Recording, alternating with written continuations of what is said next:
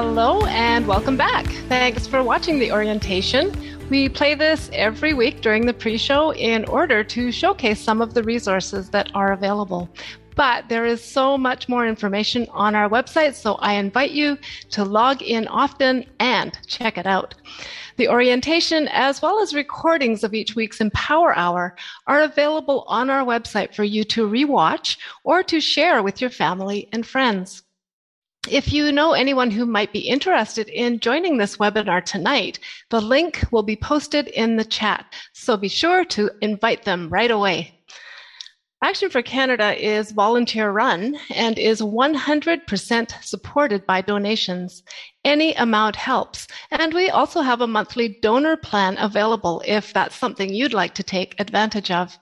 With your donations, we will continue to provide free resources, solutions, and hope to Canadians all across our nation. We're so grateful for your contributions and for choosing to partner with us. A few places you might want to check out on our website. You can join us on Zoom for prayer time every Monday, Wednesday, and Friday at 7 a.m. Pacific time. Taboo Talks with Tanya happens every Tuesday at 4:30 p.m. and you do not need you do need to pre-register for that. Be sure to check out the Youth Freedom Movement page to watch the speeches that several of our amazing A4C youth have posted. And if you haven't already done so, please join a chapter near you. We also have a place for you to reach out with any specific prayer requests you might have. The information you share will be kept in strict confidence, so be sure to take advantage of this valuable resources. As I mentioned before, there is so much content on the website. Be sure to check it out often as it's always being updated with new information and resources. A great big thank you to the many volunteers who are involved with Action for Canada. Whether you do much or whether you do just a bit, we're so grateful for your time and your efforts. Please know that we appreciate you. Thank you also to everyone who has committed to praying for Action for Canada and for our nation, knowing that you're faithfully praying is such a blessing. And finally, I want to say thank you and give a big round of applause to the amazing Empower Hour crew. Jenny, Ray, Sheila, and Terenzio, and of course Tanya Gaw, the founder of Action for Canada and the star of the show. It's a pleasure working with you, and thank you for all you do. And now it's time for the Empower Hour.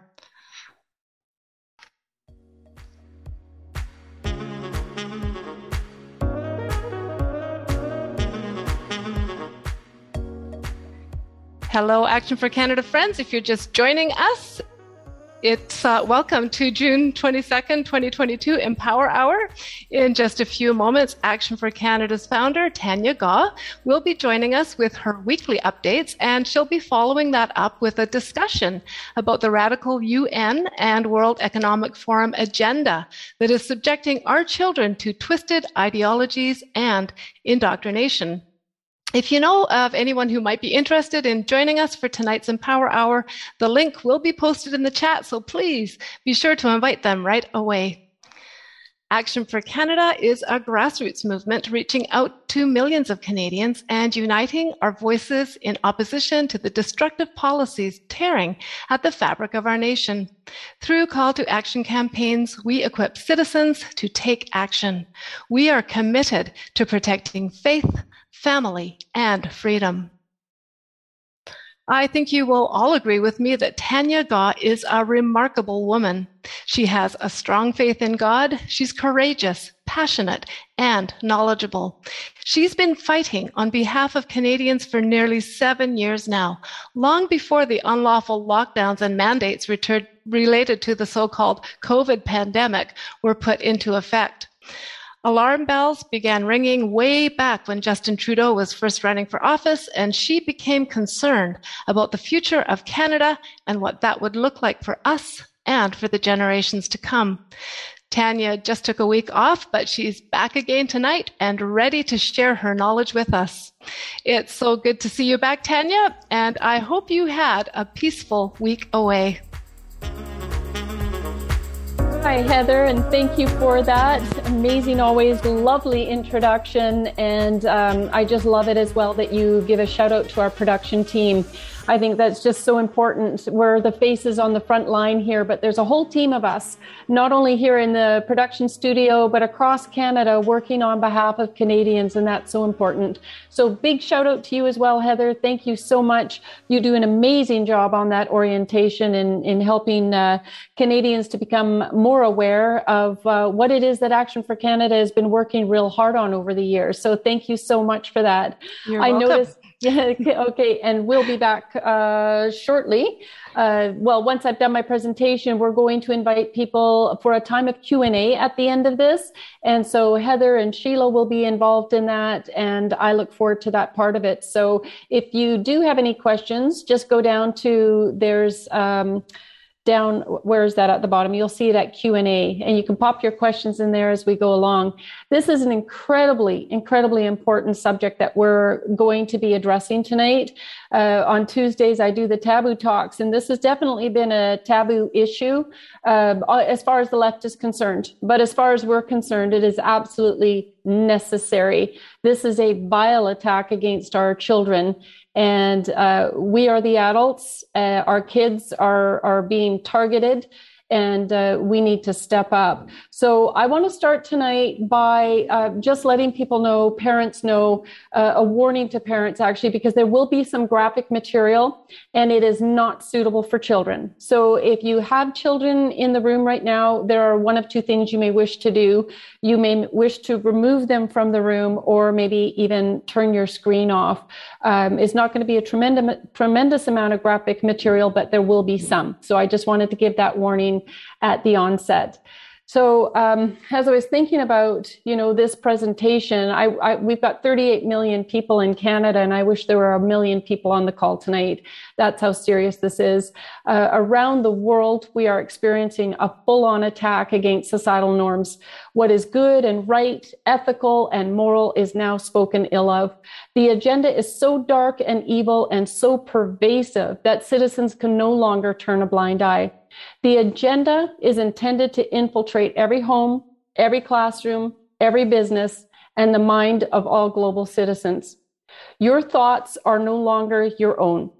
You are being conditioned to obey and think in compliance with the global agenda. Your rights are being stripped of you as if you have no power or ability to object.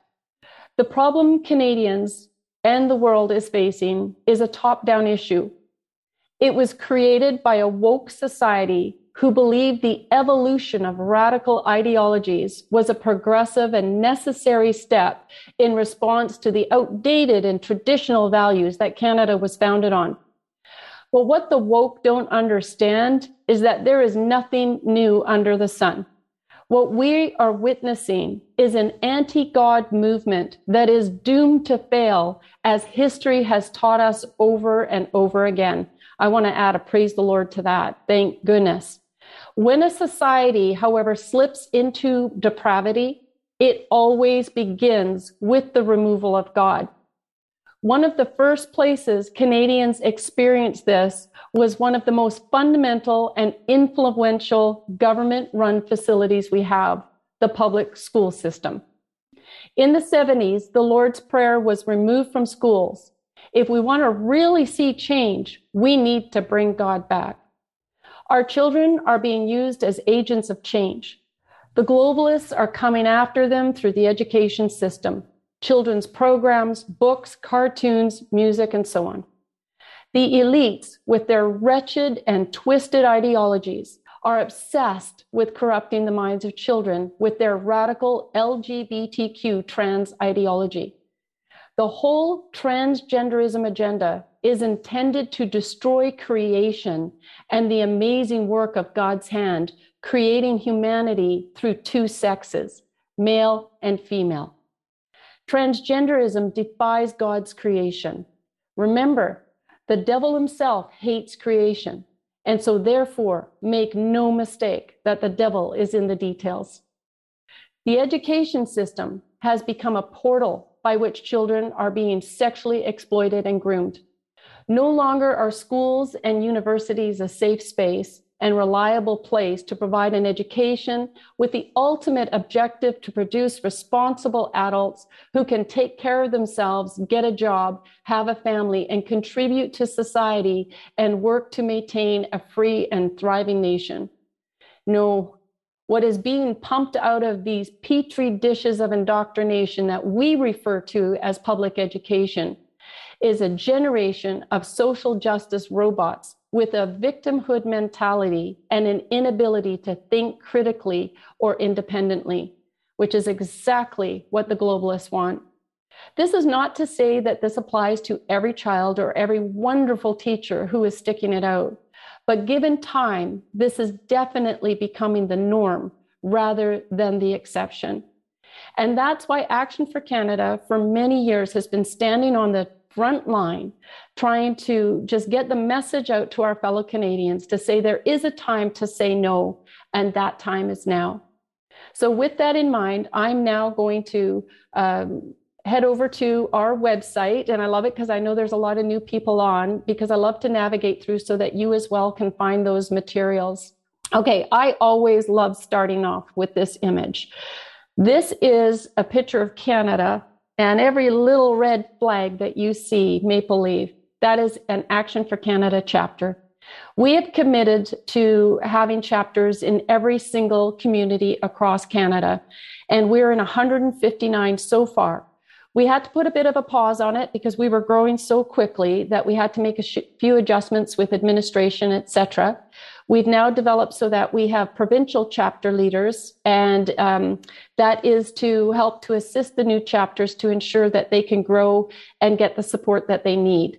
So there are some of uh, the chapters where you may have been getting in touch and not getting a response. Just so you know, bear with us. We're working hard, and uh, these volunteers that have risen up to boldly and courageously run a chapter are people just like you right, who have just stepped up and said, I'm going to do something about this. And so they need your assistance.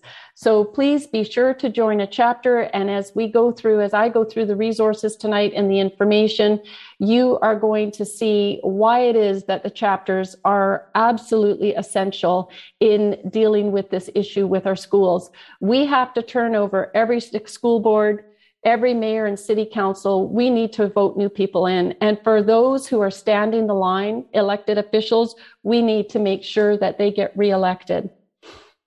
All right, so I mentioned in my opening that this is a top down problem. And uh, some of you on this call may have voted for Justin Trudeau. And I know you're probably really regretting it, as we would hope you would but he has been very transparent about his feelings about the his agenda to infiltrate Canada and our school system and society with the LGBTQ agenda. And so this is a page that we've created recently. It was in the last week's call to action, so you can go in and view some of this material. But I kind of figure you are who your friends are. And let's take a look at who some of Justin Trudeau's friends are and who he hangs out with. This was one of his cabinet members. I believe that gentleman is now removed. Um, but this is our prime minister. A little mob out there of rainbows. And we have the Liberal oh my goodness. leader of Canada, I'm Justin starstruck. Trudeau. You must be Star Trek. I'm Isn't totally he just dashing? And look, okay, Vanity she's now Fair. officially the most. Hi guys, believe it or not. I'm here with Justin Trudeau all the way from Ottawa. How are you? Oh, just fabulous. A perfect day, perfect weekend, an extraordinary celebration. So true. Welcome to Edmonton. How would you say Edmonton Pride compares to other cities in Canada? You know Canada? what? It's not comparable. The community focus, the people out here, the amazing energy, it's just fabulous. But you know what? It's pretty fabulous all across the country. I'm so glad to be here today. It's true. Pride is fabulous everywhere, but we're very honored to have you here. Thank you. All right. So, um, in this particular video, I don't know if you can uh, recognize it or not, but I don't believe that our prime minister is in his own right mind. I think that there is the potential that uh, maybe our prime minister is intoxicated.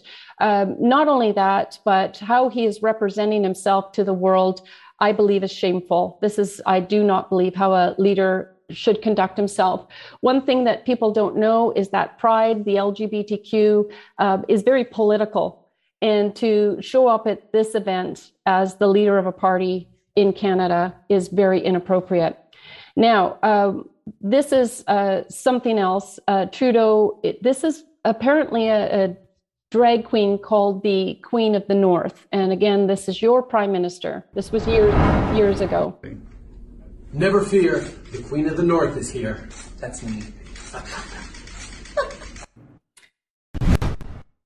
What they don't show you was that there was additional videos that were taken where uh, Trudeau was embracing that particular individual and gushing as if he had a crush.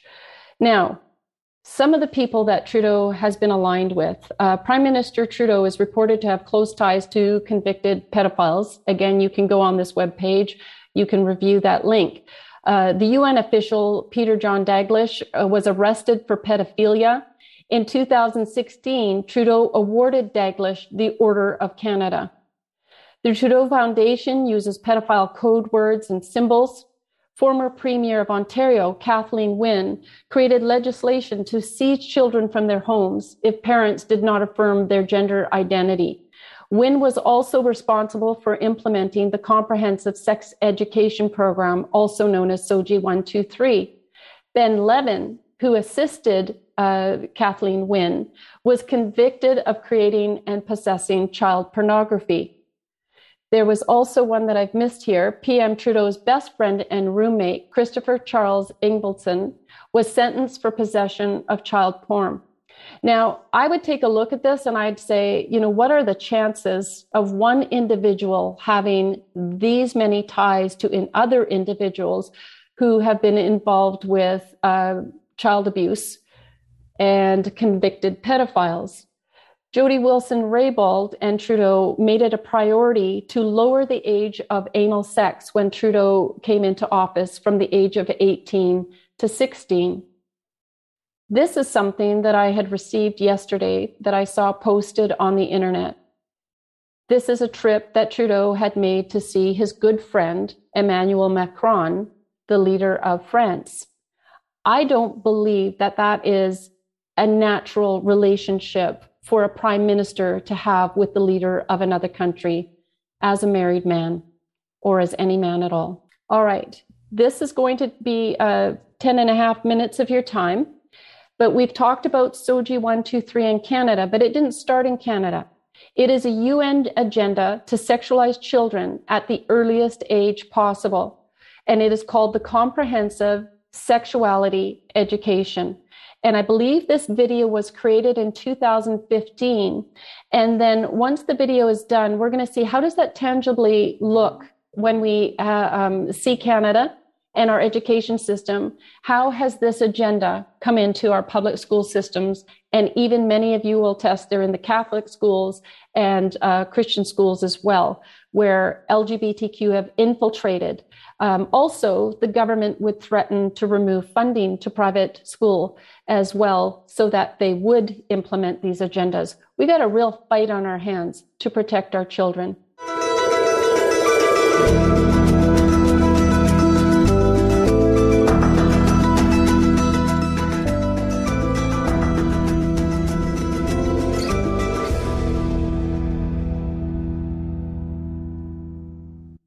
This is definitely an attack. It will affect your child rearing, it will affect your education system. This is uh, instructions for the teacher in the classroom to ask her or his students how do people express their sexual feelings? What is abstinence? And here are some answers oral sex, masturbation, anal sex, massage, holding hands, touching each other's genitals, saying, I like you. And what they're doing is equating all these things. Saying I like you is equal to anal sex. It is pornography. Men, especially on the House floor, did not want to look at. We couldn't show this on the television news, but yet we want our fourth grade children to be looking at this book. In the name of sexuality education, children are seeing obscene materials that have been ruled by Congress and by the Supreme Court impossible to show to children. An online CSE program for African youth called The World Starts With Me tells children that sexuality includes oral sex and masturbation. It then tells them it's their own choice if they want to lose their virginity. It shows children pictures of naked girls and boys in various stages of development. and then asks them to point out differences in their private parts. Parents likely will never know as it is all done online away from home. They have elementary students as young as nine years old. Then they teach them how to wear a condom. And they have this plastic genitalia, and they even have uh, young girls. They're teaching them how to put a condom on a male genitalia and boys how to put a condom on a woman genitalia without the knowledge and consent of the parents. They're giving them handouts, negotiating sexual encounters with other students. For example, there are statements like this Can I take your shirt off? It makes me hot when you touch me here. Is it okay if I take my pants off? Where we in Latin America, we still have a lot of poverty. We have communities that don't have fresh water, that don't have electricity. Focus is completely shifted from basic needs. They get comprehensive sexual education without the consent of parents, taking and deconstructing the family. My brother Luigi and I had an opportunity to go to the United Nations and give a speech on the UN floor. I told them how Planned Parenthood was passing out a booklet for HIV positive youth at the United Nations called Healthy, Happy, and Hot. This is for the kids who have AIDS. It teaches about sexual pleasure through masturbation with same sex partners and even if you are drunk. This pamphlet called Healthy, Happy, and Hot tells young people you have the right not to disclose your HIV status to a sexual partner if you're not comfortable. It also tells young people that are HIV positive that if they decide with their partner not to wear a condom, that's their decision. The World Health Organization standards for sexuality education in Europe actually suggest that children ages 0 to 4 should be given information about masturbation and given the right to explore their gender identity. For ages 4 to 6, children should be taught about same sex relationships and respect for different norms regarding sexuality. The interests of organizations like UNFPA and IPPF is to get parents out of the picture and to radicalize and sexualize children. UNFPA has tried to convince my country to change our positions on issues such as reproductive rights and comprehensive sexuality education. Madam Chair, does the UNFPA think it can do this because Nauru is the smallest member state of the United Nations? The Nigerian government was actually told by the Western countries that if they do not give in, that they will be denied foreign aid. On page 89 of a UNICEF published Sexual and Reproductive Health Manual, UNICEF listed situations in which one can obtain sexual pleasure that included sexual responses directed towards inanimate objects, animals, minors, and non consenting persons. In the context of the Sustainable Development Goals, that determines the agenda for the next 15 years. The voice is very, very biased. It's just International Planned Parenthood Federation and their affiliates have a direct influence on the outcome documents, on what, what is established, what is negotiated at the UN. Some of the objectives of the UNESCO Sexuality Education Guidelines include teaching children at age 9 about sexual stimulation and the definition and function of orgasm, and at age 15, that both men and women can receive sexual pleasure with a partner of the same or opposite sex. The It's All One curriculum, also promoted by International Planned Parenthood, reveals the multiple manipulative tactics used to indoctrinate and sexualize children through CSE. Like other CSE programs, it's All One claims, among other things, to be evidence based, comprehensive, human rights, gender sensitive, and culturally appropriate education that will increase young people's responsible decision making, to reduce adolescent rates of pregnancy and sexually transmitted infections, including HIV. It's All One, however, like most CSE programs, is really just cleverly disguised abortion rights, sexual pleasure education masquerading as human rights, gender, and sexual and reproductive health education. It aggressively promotes abortion. With over 112 references to abortion, It's All One has an obsessive focus on sexual pleasure, mentioning sexual pleasure 62 times. It promotes multiple sex acts and instructs children on how to stimulate themselves or their partner to orgasm. To explore their readiness, children fill out a worksheet that infers Children are ready to have sex when you are feeling sexually attracted to the other person and when you're feeling comfortable about telling the other person what feels good sexually.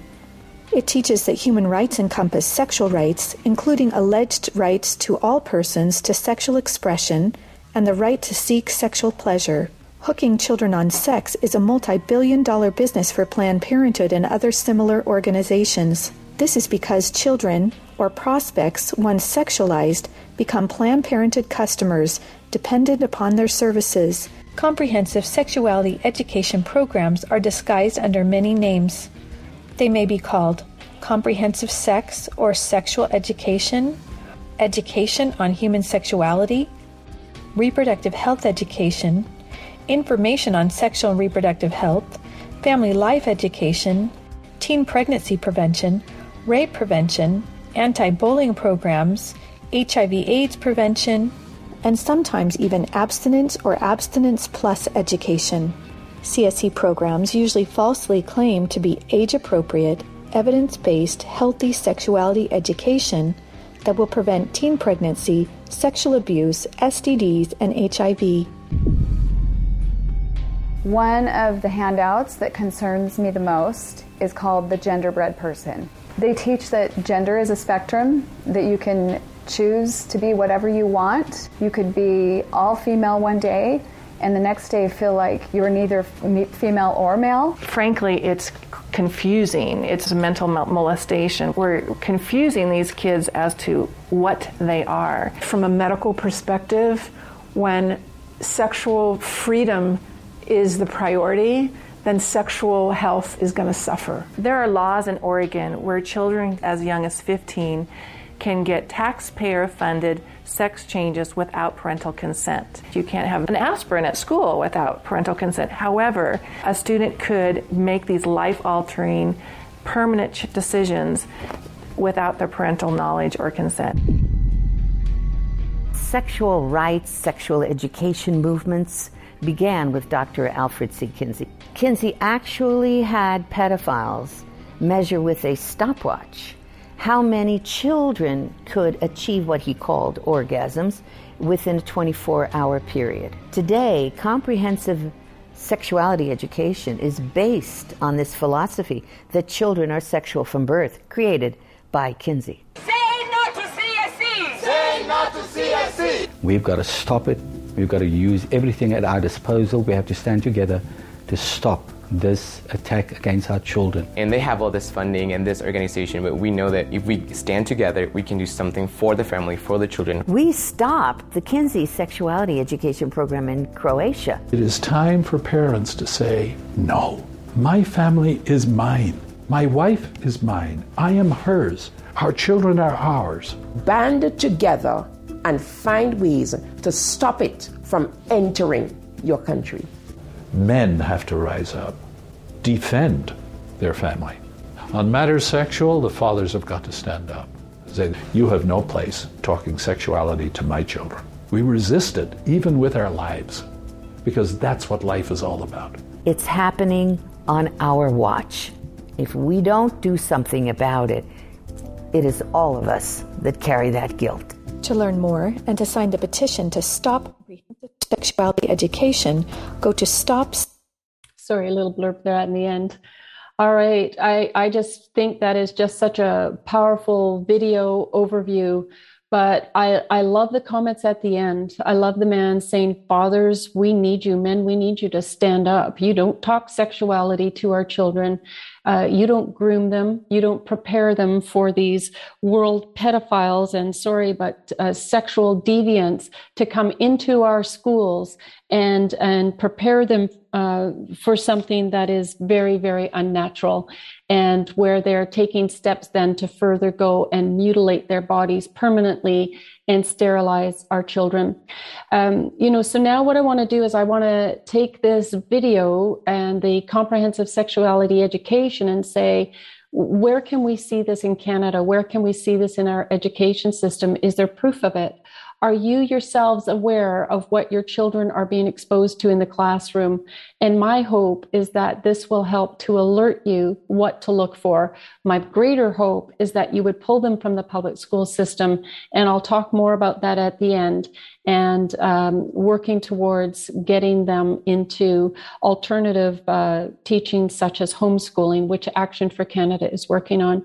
So here's one example on the page that um, I had sent out week before last, and it was in BC in kindergarten where the uh, child came home with a, a, homework assignment on masturbation. Kindergarten.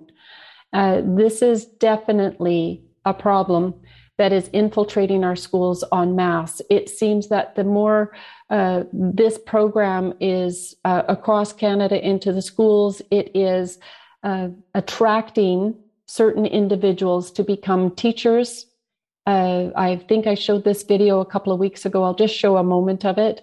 Uh, this is in the US, but make no mistake, mistake, what's happening in the US and Canada is very much aligned.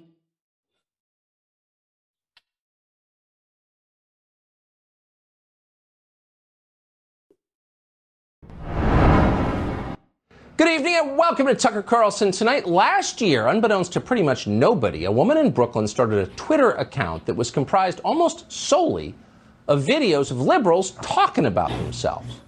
So the concept was very simple find interesting tape that had already been uploaded to the internet by the people who made it, and then repost that tape. There was no editing of it, no special effects, there was very little editorial content.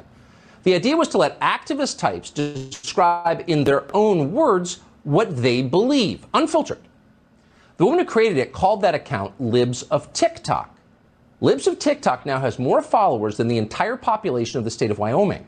Libs of TikTok's audience dwarfs the nightly viewership on CNN. So it was quite successful by definition. The question is why, and here's why. It turns out that as repellent as academic lifestyle liberalism may seem to you as an observer, the reality of it, as described by the people who actually believe this stuff, is even worse than you ever imagined. It's really beyond belief, both idiotic and disgusting. It's like watching someone eat roadkill. You feel nauseous, but you can't turn away. So Libs of TikTok found all kinds of tape on the internet, but they found a bunch of selfie style videos from the publicly available social media accounts of teachers. They didn't snoop, they just pulled what people had already posted. Here's some of what they found. Hi, my name's Az, and I'm a preschool teacher. Recently, we started wearing pronoun pins, and the kids get to pick a new pronoun pin every. We have some that pick like she, her every single day, and we have some that change it up. So I'm a non-binary preschool teacher, and my kids know I'm non-binary. Um, they know I'm not a girl or a boy. I use they/them pronouns in the classroom. We work on it. Not all the kids get it. That's okay. And I go by Mix Gray in the classroom, not Miss or Mister. Man, y'all thought me uh, teaching the children about me being poly was crazy. But not only that, but they also know that I'm gender fluid. I'm going to give you my explanation about what it means to be transgender as well. So when babies are born, the doctor looks at them and they make a guess about whether the baby is a boy or a girl. Kids as young as three and four are actually aware of their gender identity, even if they don't have the language for it. To say that pre-K through third grade are not ready for such topics is actually internalized homophobia and transphobia.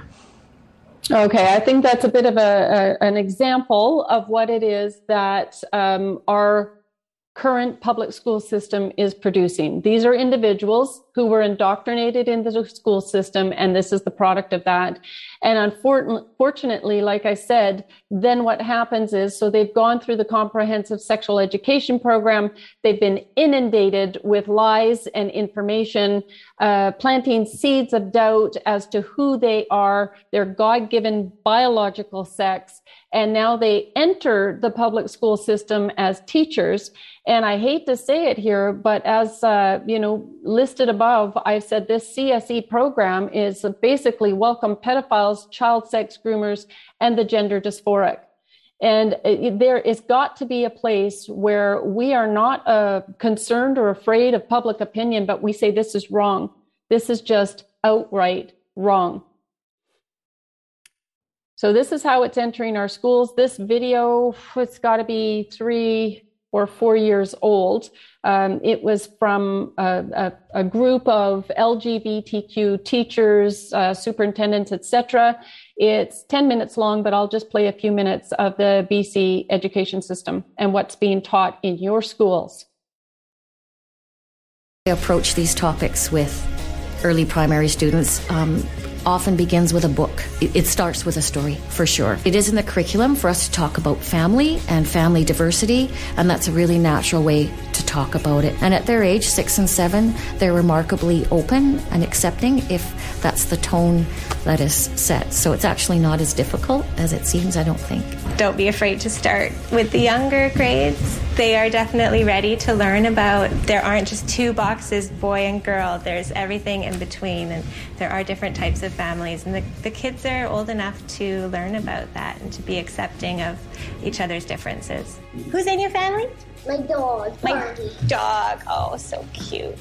A family can be made up in many different ways. Robin's family is made up of her dad, Clifford, and his partner, Henry. Everybody loves to dress up in different ways. And usually in kindergarten, like right off the bat, the, the house center and the dress ups are very popular. And um, many, many times I've had children who go and choose dress ups that aren't stereotypical. And immediately I'm intervening and educating to help everybody be respectful and allow people to choose how they want to dress up and how they want to use their imaginations and how they want to express themselves. There's people that are boys, there's people that are girls. There are, peop- there are people whose gender might be a little bit of both or might even be neither. All girls like playing with dolls. Is that a stereotype? Yes. Is it true? No. No. Boys don't cry. What? Girls don't play sports. What? That's ridiculous. Of course they do. Being an ally means that you know it takes many colors to make a rainbow. Gender won't decide the choices we make. Some boys like dressing up, some girls like catching snakes. Okay, so that's another example of what is currently happening throughout Canada in our public school systems. It's a hit and miss. It, it, it is a hit and miss. What teacher did your child get? What is their ideologies? Are they prone to lies? I mean, these people are lying to these children. You, there's, there's two sexes, male and female. Uh, there isn't anything in between. There's just not. It's not scientifically proven. It's an outright lie.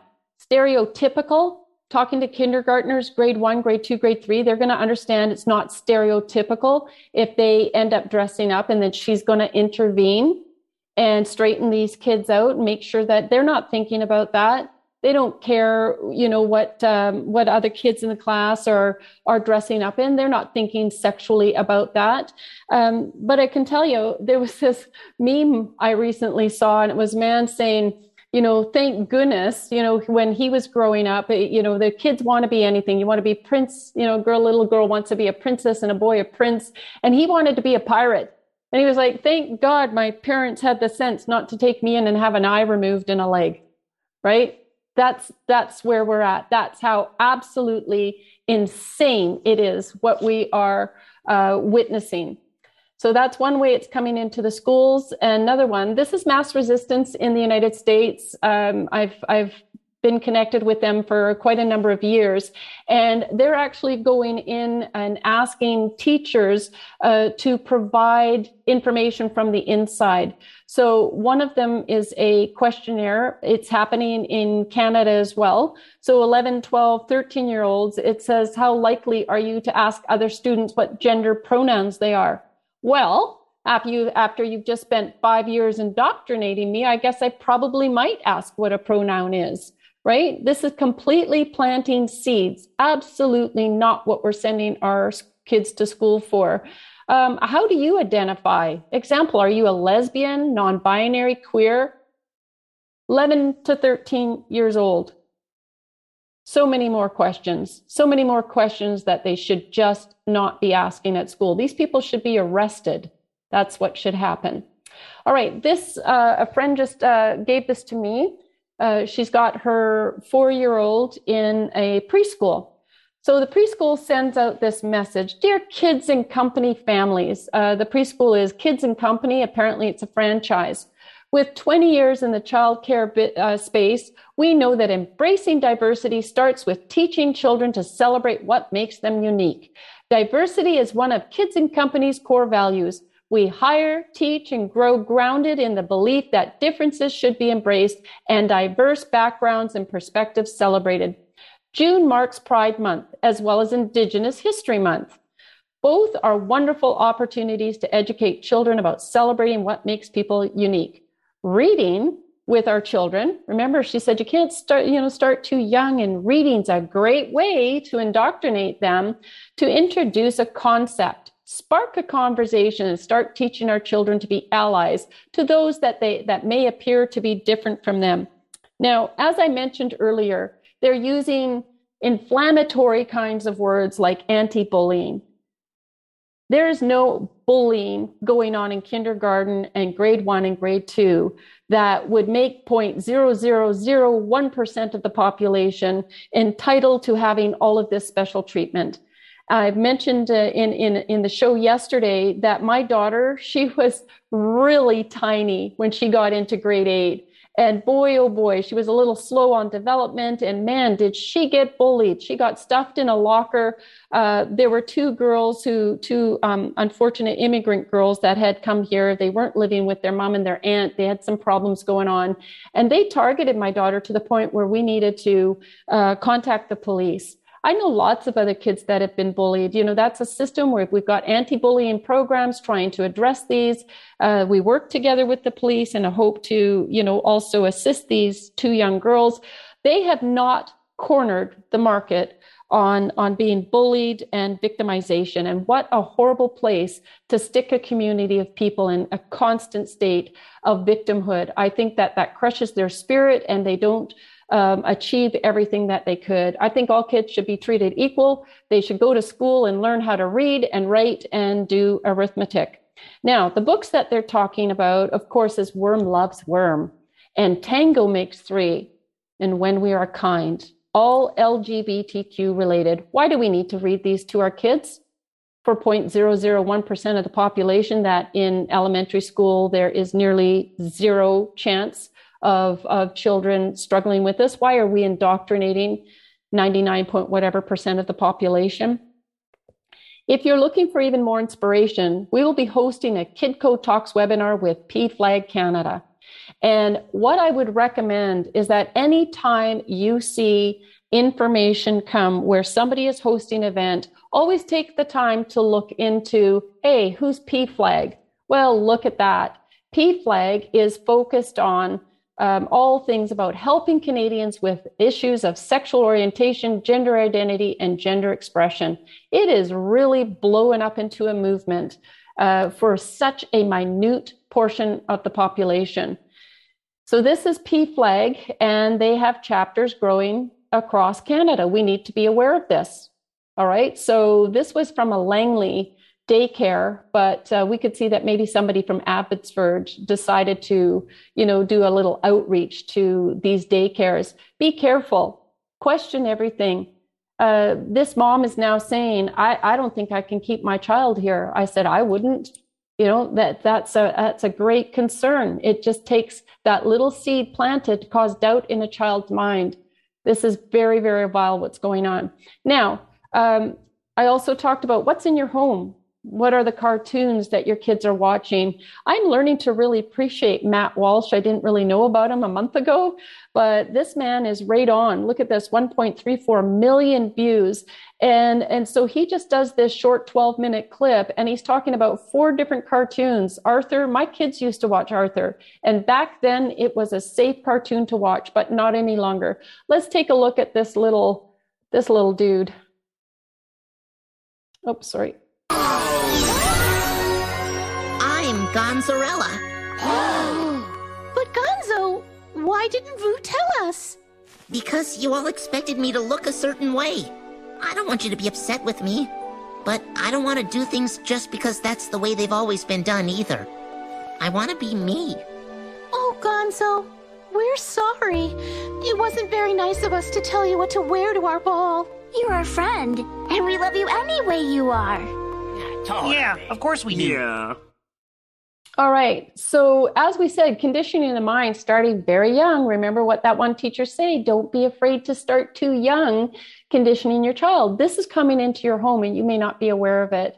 Doesn't it sound nice that everybody should be accepted? But but should a cartoon character turn into a drag queen?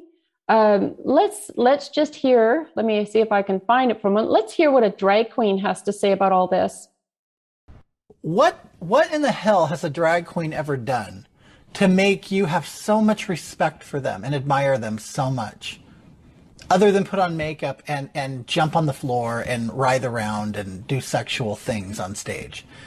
I have absolutely no idea why you would want that to influence your child. Would you want a stripper or a porn star to influence your child? It, it makes no sense at all. A drag queen performs in a nightclub for adults. There is a lot of filth that goes on, a lot of sexual stuff that goes on. And backstage, there's a lot of nudity, sex, and drugs. Okay? So I don't think that this is a, a, an avenue you would want your child to explore. They could explore dressing up at home like we all did, like all gay boys did. We all dressed at home and we had a great time. We had a great time with our girlfriends, putting on makeup, trying on clothes, things like that. But to actually get them involved in drag is extremely, extremely irresponsible on your part. And I understand you might want to look like you're with it, that you're cool, that you're woke that you're not a Nazi, that you're not a homophobe, whatever, whatever it may be. But you can raise your child to be just a normal, regular, everyday child without including them in gay, sexual things. And honestly, you're not doing the gay community any favors. In fact, you're hurting us, okay? We have already had a reputation of being pedophiles and being perverts and deviants. We don't need you to bring your children around. So you keep your kids at home or take them to Disneyland or take them to Chuck E. Cheese. But if you need your child to be entertained by a big human in a costume or in makeup, take them to the circus or something.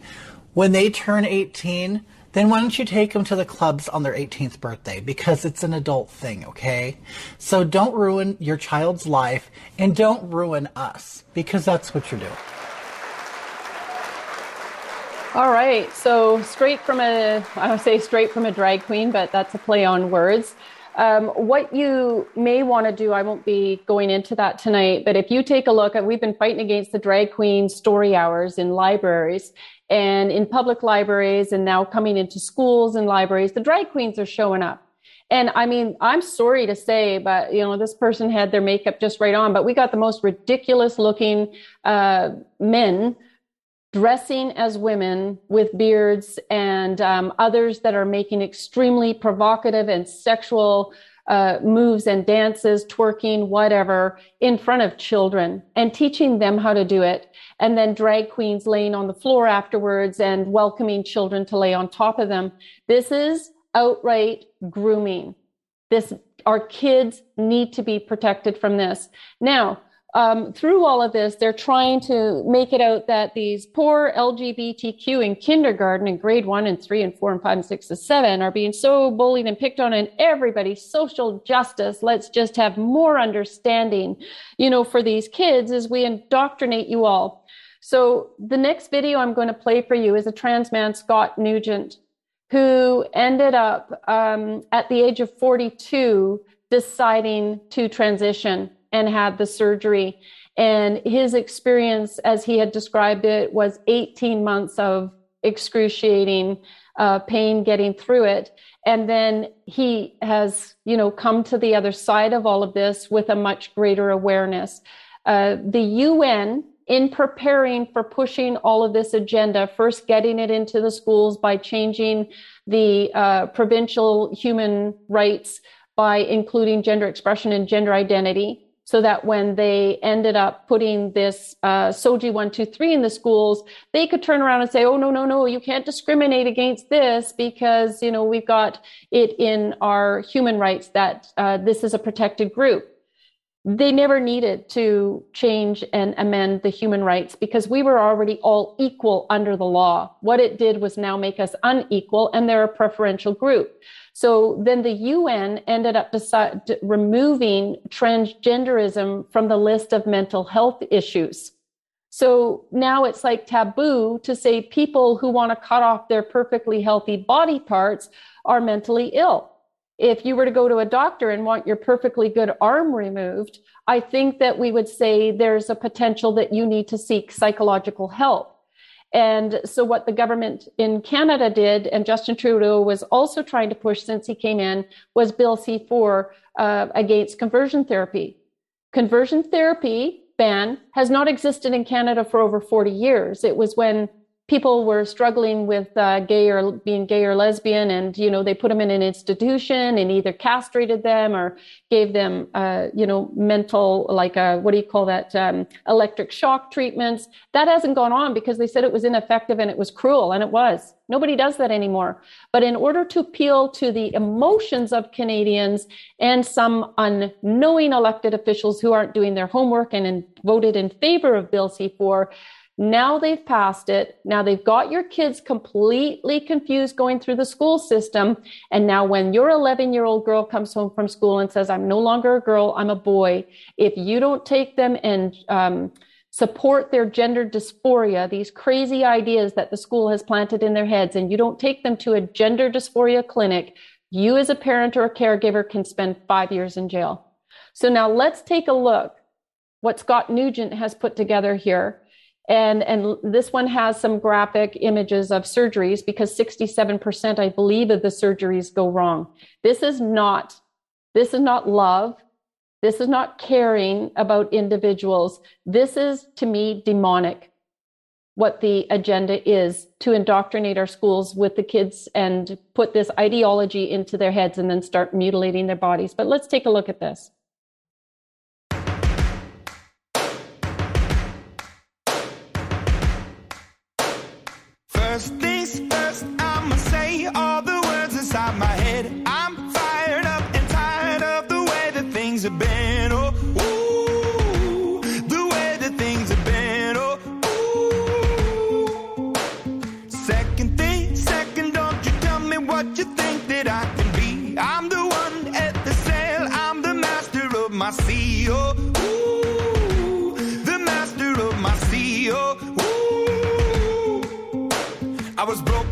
a young age, taking my soak into the masses, writing my poems for the few that look at me, took to me, shook at me, feeling me, singing from heartache, from the pain, taking my message from the veins, speaking my lesson from the brain, seeing the beauty through the. Hey, you made me up, you made me a believer.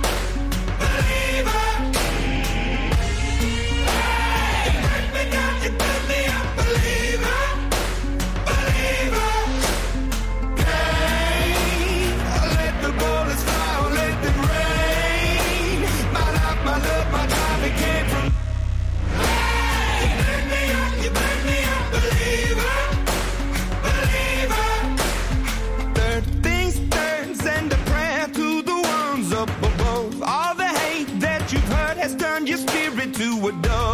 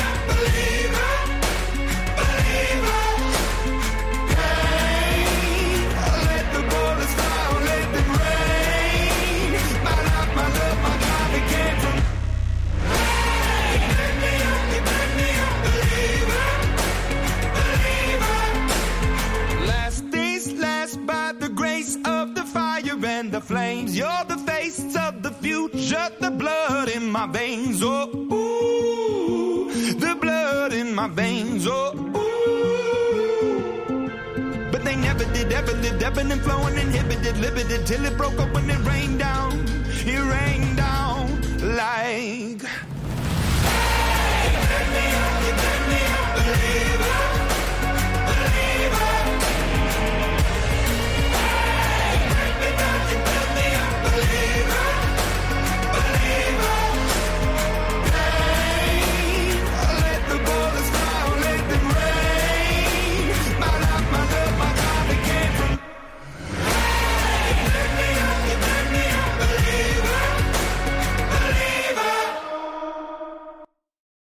All right.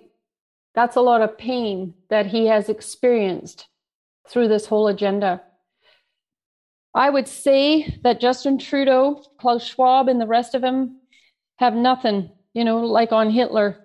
Talk about medical experimentation on mass of our children. Every time I speak on this issue, I have moms coming to me and telling me that their daughter is no longer a boy, or sorry, a girl, but has been led to believe that they're a boy or that they're pansexual or transsexual or whatever it is. This is from the public school system. This is indoctrination. One parent came up to me and there were five children, five girls, 11 to 12 years old in one class at an art school. This needs to stop. This needs to stop. This is criminal. This was Bill C4, an act to amend the criminal code. See how they used conversion therapy. We fought this for years. Now, what I'd like to remind everybody is we were really focused within the last year and two on all things COVID. And when we created notices of liability, we included con- the Constitution Act, Section 52.1, that said that the Constitution is the supreme law of Canada and that anything that is in violation of it, that's my short version of it, is of no force or effect. This is in viol- violation of the Constitution. Bill C4 is of no force or effect. This is in violation of parental rights. But the warning is get your kids out of the public school system. We cannot risk this or take a chance any longer that they would be exposed to this. Now, the other ways that this is infiltrating society is through businesses. They're being convinced that having the pride flag on their window, you'll see little LGBTQ friendly stickers on windows. This is a huge marketing campaign and it should be, these should be removed. The creator of the pride flag said that's what flags are for. Flags are about proclaiming power. So every time you see a pride, a political pride flag up a flagpole at a school or a city hall, they are taking power of those places and over the people, and it's got to stop. I would like to see all of the pride crosswalks have a great big dove with the the um, the, the little green twig in their mouth, showing that uh, let's take back the rainbow. This is such a lie, and it's an offense. What I want to say about this officer here, who's so proudly displaying, uh, you know, the police emblem in the pride colors for the month of June, is that he's no longer a safe person for me because he has taken a political position on something, and the police are supposed to be, must be politically neutral. I talked to the commissioner, RCMP commissioner of BC, and um, I became aware back in 2019 when I had my first uh, conversations and meetings with him was this was a top-down problem as well. I said top-down problem everywhere we go. So Commissioner Lucki is the top cop in BC for the RCMP. And she has instructed that the RCMP need to build bridges with the gay and lesbian community. Those bridges were from 40 or 50 years ago. We're done with that. We're done with that. We've come a long way. We cannot be eternally sorry for something that other people did. The police have come a long way. So we, we don't, they're, they're not supposed to be political. It is a horrible thing that happened in time, but we've had a lot of horrible things happen over time and we've had to work to make a better world. And we've achieved that. And, and so the police must be completely neutral. So please be ready when you see something like this to call. This was the Vancouver police. Every resident in Vancouver who is awake and aware should be contacting them and saying, this is no good. That's got to be removed. That is a political symbol. Now, when I send out the weekly calls to action, which is hopefully what brought most of you here, maybe you saw the invitation through a friend, even maybe just uh, mention in the chat how you came to know about tonight. But for um, the purposes of those who are here for the first time, this is, uh, you know, our menu and under call to action. If you go to weekly emails, it will take you to all of the incredible work that we've been doing we, we cover a lot of issues. We've covered a lot of issues regarding uh, COVID, bringing special speakers on. Uh, we're talking about the rapid tests, as you can see, and the dangers that are involved there. We've had David Lindsay on because we're pursuing uh, uh, the private informations, laying criminal charges against employers for people who have lost their jobs, etc. Um, and so right now, though, we feel it's a very important time. Even worldwide, many are talking about this and finally becoming aware to stop the radical agendas from entering our schools. So in order to do that, I put together an email that looks like this.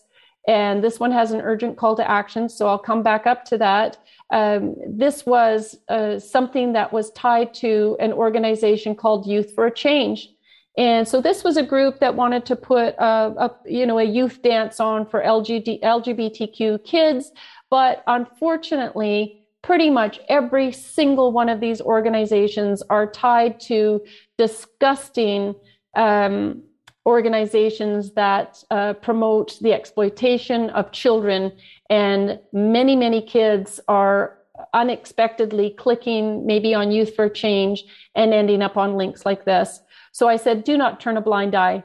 Children and youth are being deliberately sexually groomed and they cannot turn away from this and neither should you. We've got to face this head on and Action for Canada tries to provide you with the compelling information you need to get active and with the compelling information you need to talk to your school board trustees to tell them to work to get this program immediately out of the schools, to remove all of the books that are cartoon uh, is basically cartoon uh, pornography. It's actually a criminal offense. And I'll show you that in the notice of liability. This is the video that I had shown you. This one here with Jordan Peterson is exceptional. This lady wrote a book called Irreversible Damage The Transgender Craze Seducing Our Daughters.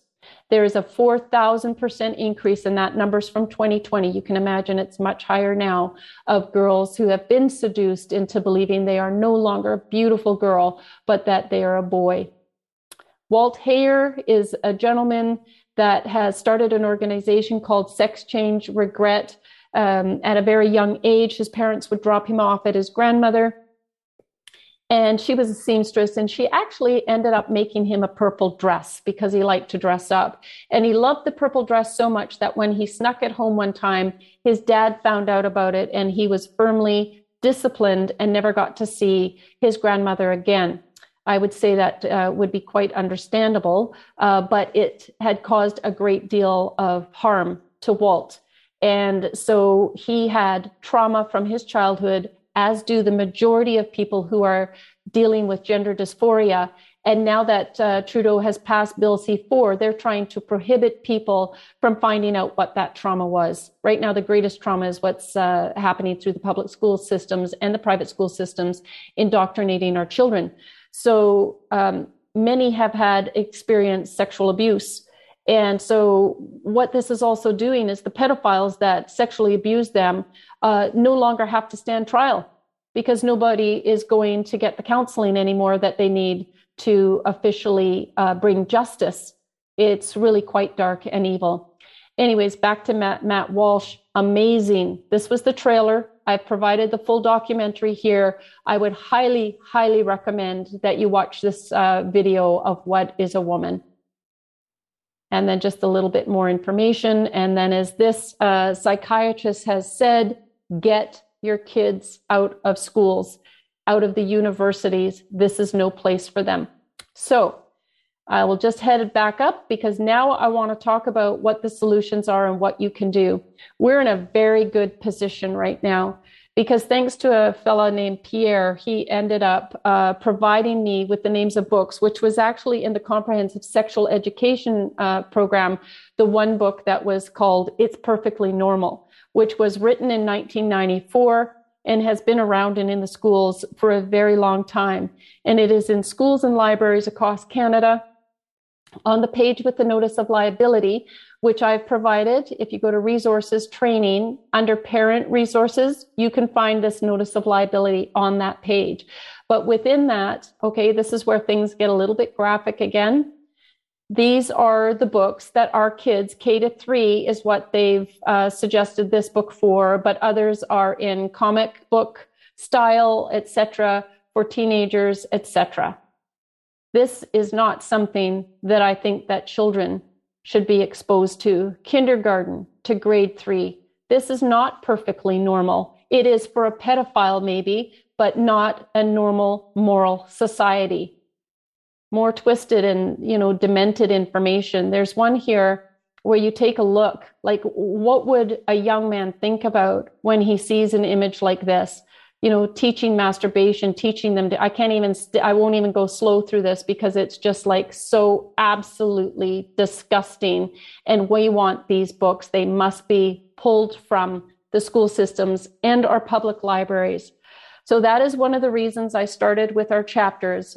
We meet with our chapter leaders on Monday morning, and we are working very hard to create parent teams in every single chapter. Please consider becoming, uh, uh, signing up with one of our chapters. We are trying to grow as fast as we can. We've got 159, but we want to be in all three, 338 ridings, but in every town and community, so that we can come together as teams of concerned uh, citizens and get this kind of garbage removed from the schools. What I'd also like to see when we serve the notice of liability, if you click there, we've got the PDF version of it.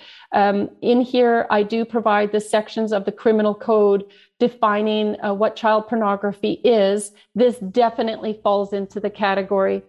And I think another step would be to do a freedom of information to find out which school board trustee or who the individual was that approved these books and thought this was okay. All right. This is against the law. And that individual needs to be arrested and put in jail. And they need to be removed from having any access with children. So please go through the notice of liability, start serving it to your school board trustees, and um, let's work on taking back uh, our schools for our kids. I'm sorry, I just wanted to go in there for one more second because uh, what the objective is as well is that we're not only going to have the books removed, we are demanding that the LGBTQ SOGI 123 learning resource, which is implemented into every part of the curriculum, like it's even in PE, it's it's in art it's in dance it's in social studies it's in english it's in math. You can't pull your children out it's not just one subject. They've done this intentionally. And so this resource is a portal for our kids being exposed to very sexually deviant um, uh, organizations and other resources and individuals. It is uh, vile. Uh, the ARC Foundation is behind uh, SOGI 123 and getting it, I know for sure, into the uh, BC curriculum. Now, the other thing that we're requesting as well is that all things pride be removed from our schools immediately because all things pride lead to deviant sexual sites, resources. There is nothing to be proud of going to a pride parade. And even the gay and lesbian community have been reaching out to me, people from the gay and lesbian community, and they've been thanking me profusely. They wouldn't go to a pride parade. They don't support the SOGI 123 and the indoctrination in the schools. They don't support these vile books and they don't support drag queens. And so the other portion of this is to remove all performers from being uh, who are sexually grooming and exploiting children to remove them from our schools. And so I'm going to finish where I began, and that's with this beautiful, wonderful map of Canada that shows chapters from Action for Canada across the nation working to serve Canadians and to save our kids from this incredible harm. So thank you for your time. I'll close the share. Whew, that's a lot of heavy stuff, I know. But if our kids are being exposed to this, like I said, we can't turn a blind eye. We have to love them enough to be willing to take whatever criticism comes and expose this. All right. Um, I don't know, uh, Sheila or Heather, do you want to come on with me? We'll open it up to if there's any questions, if you want to raise a hand. Uh, Terenzio, do you happen to ha- know if there's any hands that have been raised? All right, we have some questions and we have some hands up. First, we have is Felicia. Felicia, you should see a little message pop up on your screen. Hi there, my name is Felicia. I'm a 71 year old grandmother, and uh, I have to tell you that it's actually really shocking what you've what you've exposed as as having been infiltrated into our school system. Um, I don't know if there's a solution, a healthy solution for um, discussing uh, sexual differences if children are interested in talking about it. I mean, that's, I mean, Well, I think I, I think the point is is that this is not uh, something that teachers and strangers should be discussing with our kids, especially when they're providing unscientific ideologies. This has no place in this in, in the public school system uh, at all. Period. Well, I don't know if you guys remember getting sexual education when you were in, in, in public school and high school. I mean, it was it was ridiculous. It was a joke. Right, but you know there there was guidelines at the time and when this is leading towards getting children's bodies mutilated and focusing only on one agenda, I think that we can agree that we have a problem. This is not about normal sexuality. This, this is about harming children. This is about indoctrinating them and leading to a lifetime of pharmaceutical drugs and surgeries where people are getting super rich at the expense of our kids and then as well sterilizing them to go along with the uh, World Economic Forum's uh, plan, right, to depopulate the world. What a brilliant way about going about it. What a brilliant, evil, disgusting way about, of going about it. So, did you have a specific question, Felicia? Oh, she's on mute. Okay. All right. Are we on to the next one hello. Um, um, do you consider this problem to be part of the transhumanism agenda? A hundred percent, I do. All right, to transform into something is to become something better, right? So transgenderism is like taking uh, gender, taking male and female, and feeling that they can be godlike and transform into something else, transform into something superhuman. And we can see that it's not. I've given you evidence to, that tonight that it's not. You can't mess with God's perfect design, and they are mutilating people. And this is not a better design um, it's failing miserably and it's causing a, a, great deal of harm. So, anyways, thank you, Felicia, for that. Next question. All right, next question is from Genevieve. Hi, Genevieve. No. so, since we're on to um, information for criminal activity, could we not actually put information against the teachers who are out and giving these um, criminal uh, what do you call it homework I, I I would say yes. Uh, you know, this is we're in unprecedented times right now, aren't we? But if um, at any other time uh, in history, like when I was a kid, I'm telling you, if any of these books ended up in the classroom, uh, there would have been charges. The police would have been involved. And I think that we need to uh, count on it that by contacting the police, like it would have to be, you know, the the obvious graphic materials. Of, you know, when they send home masturbation homework, um, I don't know if that one would be as easy. Uh, there must be other things going on with any teacher who would be in their right mind sending kindergartners home with that kind of work. So I think if you did a little further digging, you'd probably come up with the information you need to do an investigation and at least file complaints, file complaints against these teachers and uh, bring about the awareness and serve the notice of liability. So why wouldn't we just go to laying the information?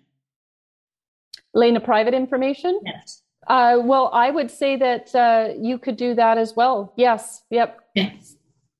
All right. Thanks. All right. Thanks, Genevieve. And uh, for those of you who want updates on the work that we're doing with David Lindsay, uh, they have adjourned uh, uh numerous ones of our lane of private informations, the criminal charges against uh, employers. And so within the next month, those are going to be before the courts. And so we'll just continue to keep you posted.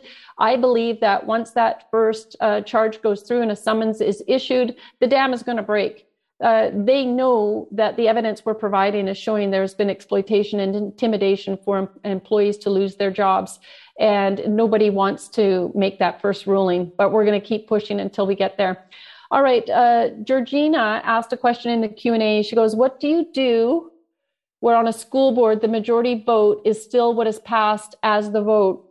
Uh, well this is where serving the notice of liability should help everybody out a great deal because there is absolutely no way that a school board can deny that this is sexually exploiting children and has no place in the schools, especially considering we're providing the books and the evidence regarding that the uh, drag queens, uh, there's just no place for them. They've they've admitted there's an actual another drag queen who has admitted that we are uh, in, uh, sexually exploiting your children. We're indoctrinating them and we're coming for your children.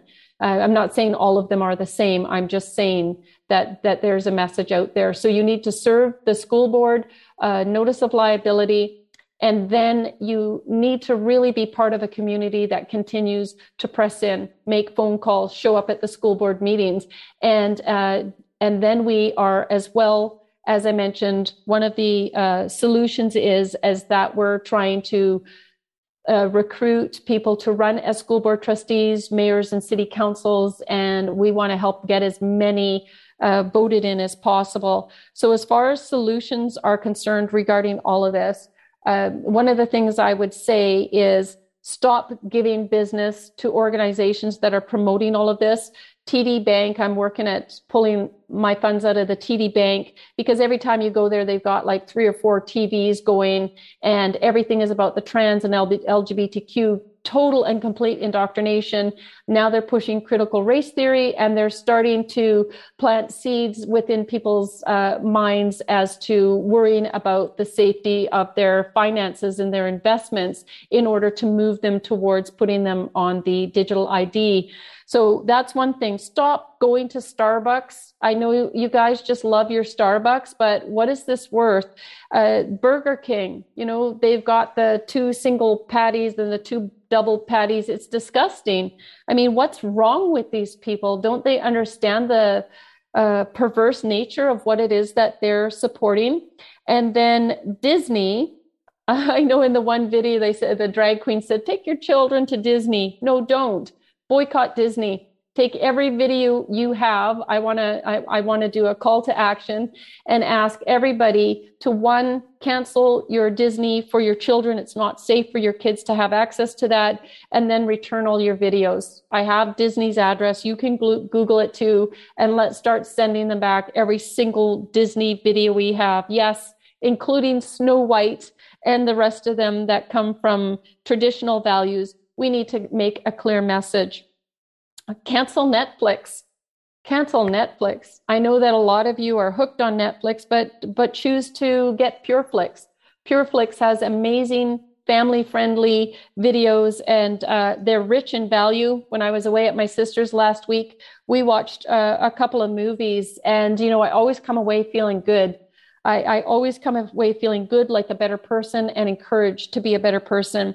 Uh, send out Action for Canada's weekly emails to every elected official, all the ones that we've done in this last while on this subject, and serve them a notice of liability. Whether they're, uh, you know, showing any signs of supporting it or not, they all, as far as I know, is every single conservative, liberal, NDP, Bloc Québécois voted in favor of Bill C4, they don't deserve to be elected again. I don't how, care how sweet some of them are talking right now who are running for leadership of the party, but serve them. Let's bring awareness, right? Let's have conversations as well with them.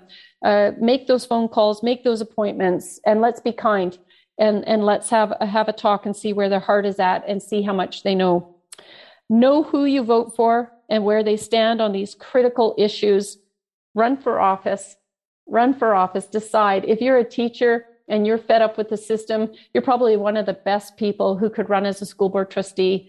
And you would be doing society a huge favor by, by taking that on. And we want to do our best to help you. Um, and then, as well, like I mentioned at the beginning, we're working with homeschooling groups to decide which ones are the best possible ones that we could uh, promote. And then we're going to be releasing that. And hopefully, all of you can pull your registrations from the public school system if you know a church that's willing to open their doors, reach out to us and let us know as well. All right. Um, okay, I'm just going down, trying to read a couple of the questions here. Okay, how can we find out what is actually happening in our schools now? Uh, you could, uh, well, definitely talk to your children, talk to other parents, talk to teachers. There are teachers on the inside who want to provide this information uh, go to the library and see if these books, you can go online as well and check what their resources are. Uh, request the information from the librarian. We have a full list. I'm telling you, it's a big list, like 80 or so books that the LGBTQ, the ARC Foundation, and SOGI 123 uh, promote and are currently, I don't know, in total, you know, that a school would have all 80 of the books, but they are out there. And also to remember to check for the author themselves. They may not have the name of a book under one author, but there may be other books under that author in your school. Uh, have a conversation with your principal. Tell them you want to sit down and have a meeting and go over some of the information. Uh, serve them. Say, you know, possibly you're not involved in this. Possibly our school is involved in this, but I want to just lay the line, draw the line right here. And I just want you to know that we're not tolerating this. And I would like to help educate you on the harms that this uh, whole agenda is causing. This is not about loving our kids at all. It's actually a very hateful, um, vindictive, and uh, horrifying uh, agenda. So that's the one thing I would say. Um, okay. Okay, Georgina, again, the government has teachers and others that bring it down from the Minister of Education, and then it's passed on to school divisions and school boards, and the boards do not have a direct say in the curriculum at the point. Uh, the one thing we got to remember is this is not curriculum, it's a resource. And the resource has been intertwined with the curriculum, like there's something for each subject. And, and so they can easily pull this and not disrupt the curriculum. It must be pulled completely and entirely from the school system. And uh, the school boards are actually, uh, at times, the ones that are actually approving this and bringing it in. The school boards are also known for the ones to be approving the books. That's why I suggested that you do a freedom of information. And the ministers of education, uh, what we would like to ask all of you to do right now is um, on Action for Canada, Actually, Terenzio, I'd like to share my screen for a moment. Okay, so under contacts, you'll see elected officials. And if you click on this link, ministers of education. So there's the list. You can easily find the minister of education in your province and please send them by registered mail or deliver it in person, the notice of liability. Uh, we would so appreciate that get busy in your province. I know that in Ontario, especially, you've got a lot of school boards, but get a team together, make it your objective, raise some funds. If you can't deliver them in person, and a lot of school boards are meeting again in person, then decide to send it via registered mail. Please do not put Action for Canada on the envelope. I've had some that have been returned to me, and I have no idea, you know, who it was that uh, sent the notices of liability and as well, there's probably a greater likelihood that they might decide to reject it if they see A for C on because they know the good work we're doing. All right. So, okay. Um, Sheila or Heather, can you help me out with maybe viewing some of the questions and asking them? It's hard to do both. Okay. What is the solution for students who are about to go to the university where can they go to school instead? And that's a that's a really interesting question. I know I've heard J- Jordan Peterson uh, say and um, others that say it, it's not a bad thing to have your kids out of school completely and working for a couple of years because Jordan Peterson, I believe it was uh, him who had said that you know you're going to put your kids in for four years and you won't know them when they come out. What's it What's it worth to you, right? And and i know that can seem like a real hardship if they're planning you know to become an accountant or a doctor or pick up a trade. I don't think they'll really have problems in the trades with this but you you know where i'm going right? This is for a season right now and until we get control of it and get these crazies out of office we've got work to do and we need to protect our kids. Um, is there an avenue to stop paying school taxes? That's a good question. That's a good question doug. I don't know um, but I know that if you pull your kids out of school, uh, they are they lose funding. The school actually has to uh, reimburse you that funding, especially if you're going to homeschool your child. And so they're going to show up in the fall, and they already said registration was down last year. And you know what? Money talks. And if there's going to be tons of teachers that are going to be laid off because there's no kids, there's not enough kids in the classroom. So let's work towards that. Let's work towards pulling our kids out of school and getting them into alternative schooling. Get teams together. Be careful, you know, of the homeschooling programs as well. If you're uh, not going to join one that maybe Action for Canada would recommend, just make sure you do your due diligence. There's uh, some school programs out there uh, that are a little bit concerning to me. Uh, you know, just because of the direction, it's very left leaning. And, uh, and to be quite, yeah, I won't even go down that avenue. Just be careful. Check, check the curriculum. All right, is the UN the only source of origin of the implementation of this material? All right, so the UN is an unelected body and they are interfering with our democracy. And Canada is a member state. So I forget how many member member states there are at the UN. I thought it was over 300. And and so what happens is is the UN will put forth an idea and then they'll request all the member states comply. And so the member states have a choice. Like Viktor Orban, I I, I want to move to uh, Hungary. I, I love Viktor Orban.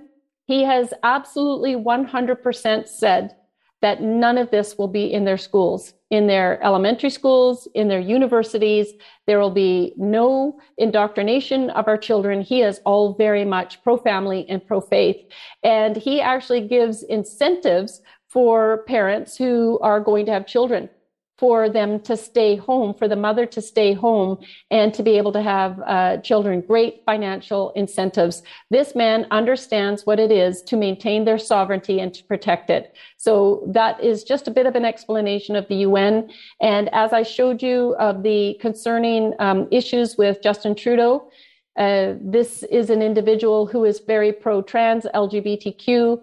Um, it is quite obvious that he himself uh, um, you know, is uh, twisted up and tied up in into this agenda to a point that it has caused a great deal of harm to Canadians, to our society, but most importantly to our children.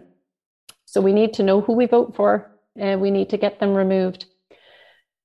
Okay, I went to yes. There's a question in the chat. Can anyone file for a freedom of information? Yes, Yes, you can. And actually, Sheila is just working on a process for freedom of information of how to do it. It's really quite simple. If it's by the city or the school board trustee, uh, sometimes they have a form for you to fill out. Generally, if you call the administration, they're very ha- happy to assist you. And you would let them know that you want to um, place a freedom of information.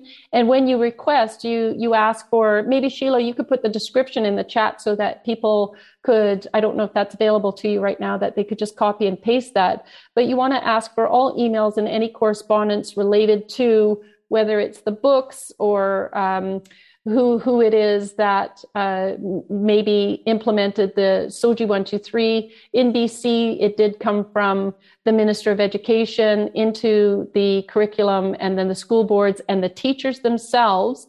Um, are the ones that can make a decision whether or not uh, to implement the resources. But the interesting thing is, is that because they are so intent on indoctrinating our kids, they actually have individuals randomly going into teachers' classrooms, making sure that they're teaching and providing this learning resource to the kids. I've had teachers who want no part of this and are extremely stressed out as to what to do because of what they're being insisted that they need to teach and, and there's no way they'll do it. Okay is there a solidarity like plan to open an alternative school system? There's a lot of activity going on right now but the major one of course is homeschooling. And we're going to be going back to uh, you know some of the good old days teaching knitting and sewing and uh, mechanics uh, there's one fellow that wants to teach kids how to fly a plane and gardening and all of all of those good things as well tangible things uh, that would have been really, really important for all of us to know. But the government, uh, you know, has guided us down this cattle chute to get into a position of consumerism where we can just go to the store and buy everything and anything and we don't have to you know worry about how to mend that uh, that wool sock you know that you that you picked up. We'll just throw it out and buy a new one. And i mention that because my mom is great. My mom's from the netherlands and she can knit and she actually mends my wool socks and i continue to wear them because i've always said waste not want not. And i think that's a good mentality to have. So i think uh, unless there's any hands raised terenzio Next one That's is okay. Brian. Yeah, good evening.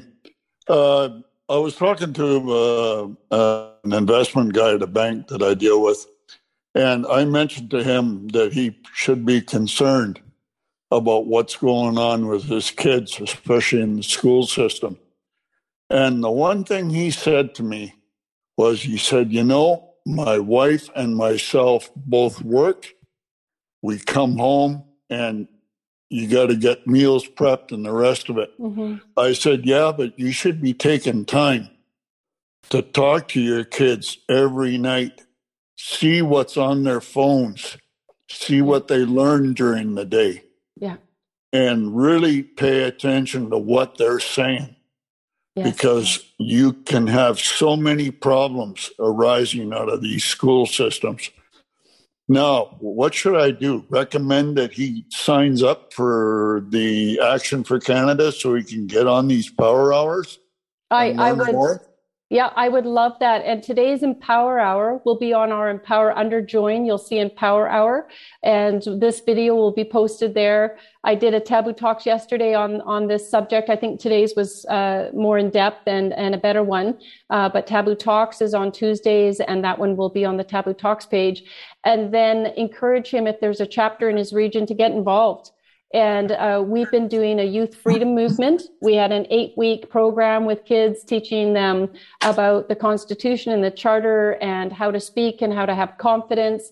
And, and uh, a number of them did speeches at the end. And it was just incredible to see how knowledgeable and how wise these kids were with the proper oversight and direction and uh, speaking life into them right? And we want to give our youth a voice. And i don't know how old these these this individual's children would be but when we start the uh, programs within the communities of homeschooling uh, hopefully all hands will be on deck and hopefully there will be an alternative for this individual and his wife because that's the biggest concern and and and this was part of the plan right? The 45 goals of communism was written i, I don't know it was like the 40s or 50s 60 i don't know how far back it goes but it was 45 goals of communism you can look it up. And one of them was of course to uh, emasculate men and elevate women and get women into the workplace make them feel like they're less of a person because they're at home taking care of all of the responsibilities that they had.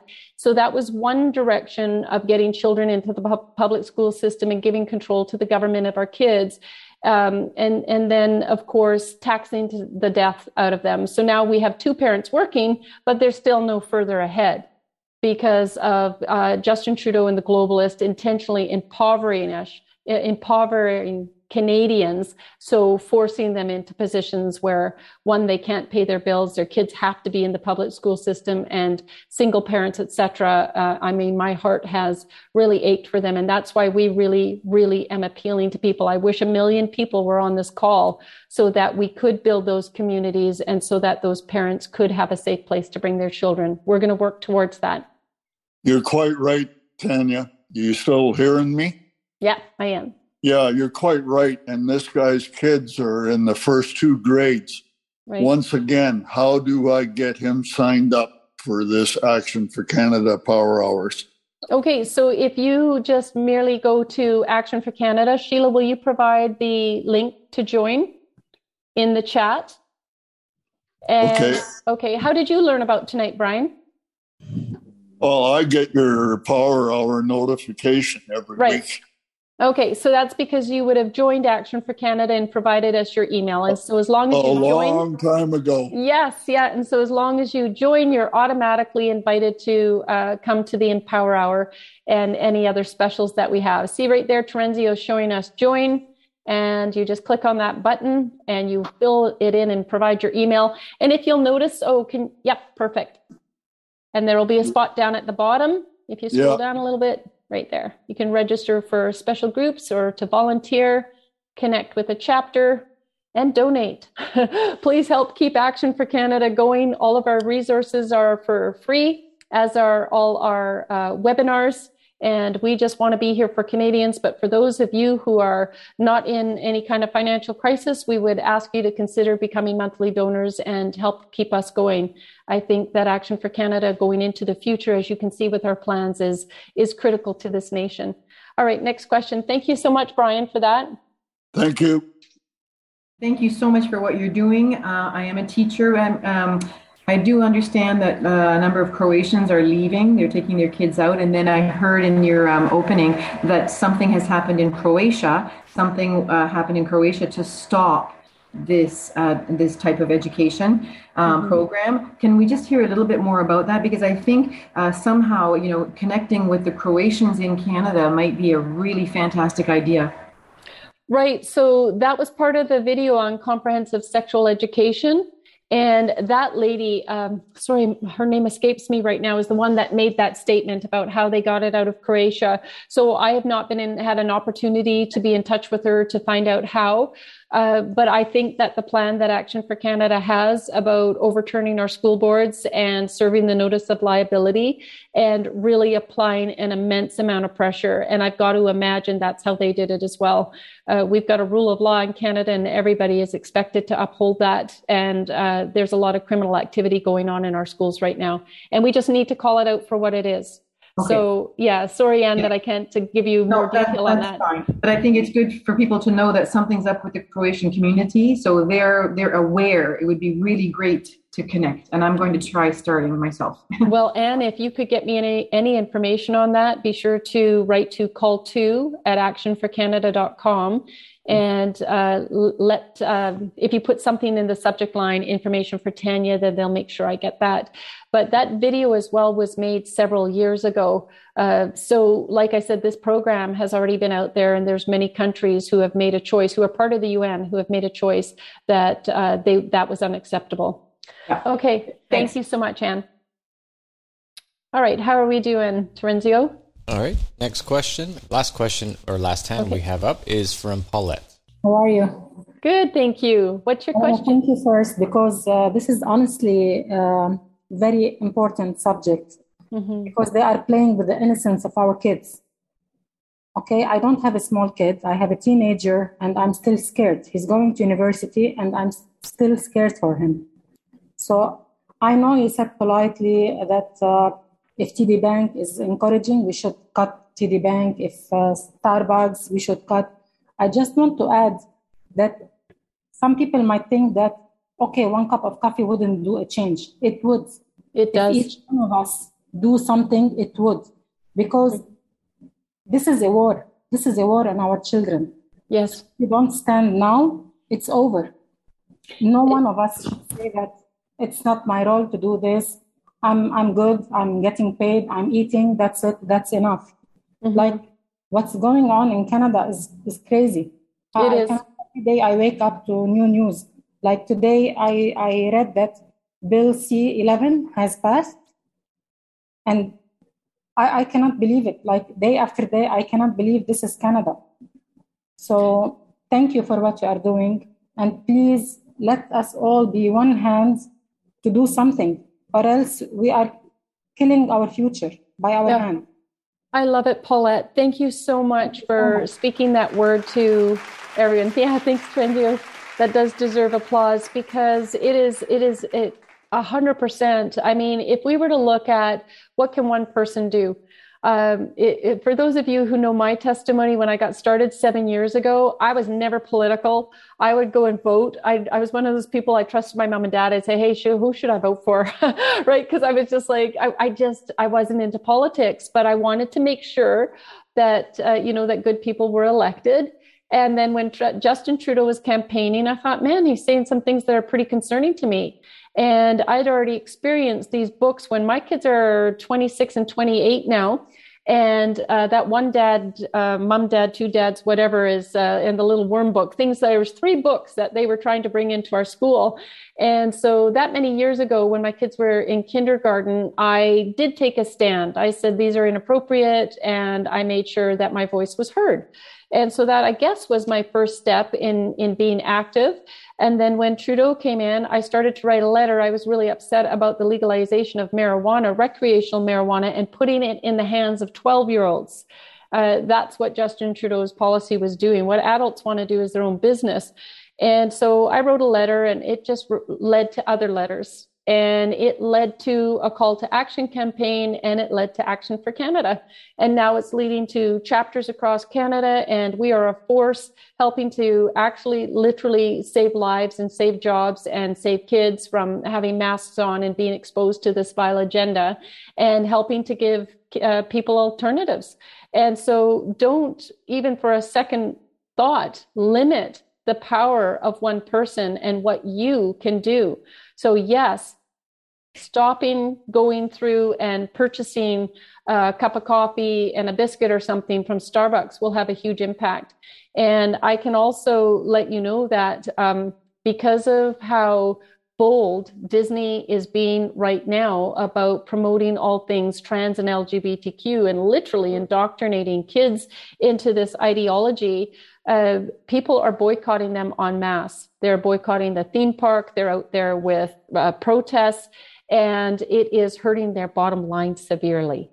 And I hope that uh, Disney goes completely under. Uh, we're hearing about arrests for years. There's uh, arrests being made for people tied to Disneyland who are pedophiles who had sexually abused a child, etc. It's not a good place. It's not a theme park where we should be bringing our children. Um, but the power of the people is having an impact and hopefully going to shut uh, Disney down. So if we all got together and just made a decision to do it and make our coffee at home or go to our favorite coffee shop, right? Support somebody in the community that supports us, uh, that would be um, super. all right. Okay. So is that it, uh, Terenzio? We have one more hand that ended Oh. up coming up. So, Okay. and that is from Tracy. Hopefully, we can get her microphone working. Tracy, can you hear us? I can. Can you hear me? Yes. Okay. Uh, I don't really so much have a question. I guess at the end I kind of do. Um, I just kind of wanted to say to other people that were on here, and and what you just uh, just reiterate what you just said, Tanya, is um, yeah, one person can change a lot. Um, I have two girls. Uh, one's in grade nine, and the the other is in grade 3 Um, there's actually not a lot going on with my uh, grade three-er, um, but there was a, a large number of red flags that happened with my um, my daughter in grade nine. First, it started with um, a novel study that came home with a book called The Unwind, um, and there's a it's a pretty large book series. It's kind of um, I forget what the theme of the theme of the book is called, but it's it's it's a twisted twisted theme. But anyways, basically the book was about abortions and how a parent how a parent can abort the child up until age 12 anyways i didn't want my daughter reading the book so she got put on to a different a different, different novel study. Um, and then immediately after that they had a, a school-wide presentation where someone came in and it was a a, a gay lady and she talked about basically was teaching them on how not to be uh, racist or transgender or homophobic Mm-hmm. um, parents weren't alerted to this. There was no email coming home. There was no consent form or anything like that. um, and then next, we had a in-class presentation where it was actually uh, faculty of law students that came in and presented in the class um, on consent. Um, there, there was no um, there was no form or email or anything that came home as well. And then after Okay. that, there was um, then they started their sex ed unit. There, there, there was uh, information, uh, an opt out form actually that came that that came home for that. And the reason that that came home was my daughter came home obviously and told me about this. They were starting their sex ed unit, and they kind of Mhm. had an alarming uh, question and answer period that was really um, inappropriate. The questions and uh, they were kind. It was kind of uh, a public humiliation of sorts, I guess, to the kids that may get the questions wrong. Mhm. Um, anyway, so I actually was able to get that uh, sex ed unit postponed um, until Good they sent home the um, the um, consent form. Um, I had about I have a group of other parents, about thirty other parents. Wow. That um, I, I'm in communication with, and we kind of found each other through the whole masking, eh, all that stuff, and we kind of supported each other. We did the notice of liabilities uh, with that as well. Um, but we we stay in contact, and actually, they all of them had no idea that this sex ed unit was going on, or that had, that it had even started.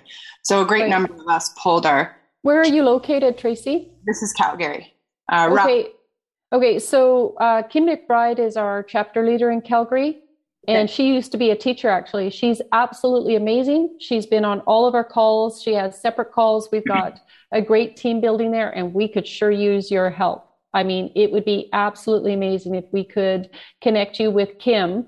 And um, so you've got to imagine they've been at this for 40 plus years uh, Yeah. getting teachers into these positions, school board trustees. They've made it their mission.